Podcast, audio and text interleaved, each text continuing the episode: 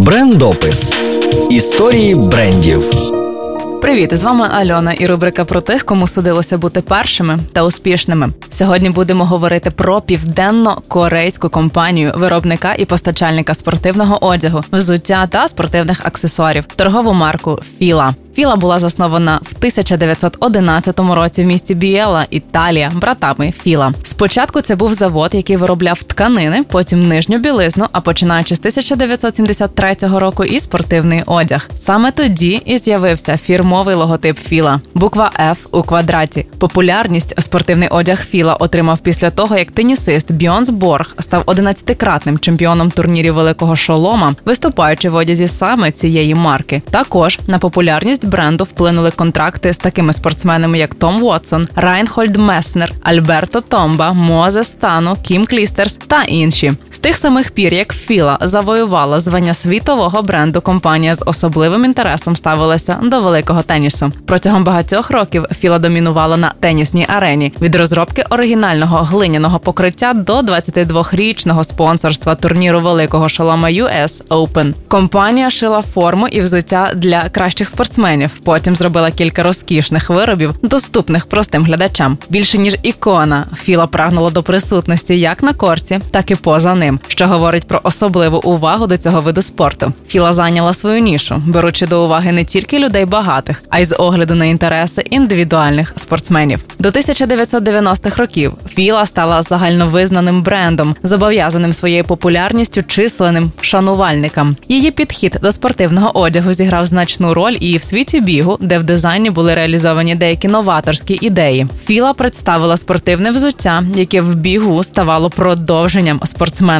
Скажімо так, у той час як інші намагалися змусити інструмент звучати голосніше, філа шукала чистий, легкий акомпанемент, який не заважав би виконавцю. Філа дісталася навіть до Кенії, країни, де діти босоніж бігають кілометри по брудних дорогах. А чайні поля це єдині трибуни. Кенійські спортсмени буквально увірвалися у світову спортивну еліту, тоді як Філа внесла свій вклад у розвиток талантів простих людей. Цю філософію компанія розвиває і в 21 столітті, присвятивши себе спонсорству, надаючи людям можливості проявити себе. Зрештою, Філа прославила свій модний будинок в золотому чотирикутнику Мілана, де зібралися найвідоміші італійські бренди. Компанія продовжувала демонструвати свій найвидатніший твір, тонку історичну і культурну стратегію в декораціях із зображенням стародавнього Риму на відкритому чемпіонаті Італії. Філа тріумфально вигнулася на плечах Моніки Селеш, увійшла в ритм швидкого Антоніо Россі і стала непереможною у хардкорті, впевнені дворічній боротьбі і кінцевому завоюванні титулу відкритого чемпіонату США Кім Клістерс у 2003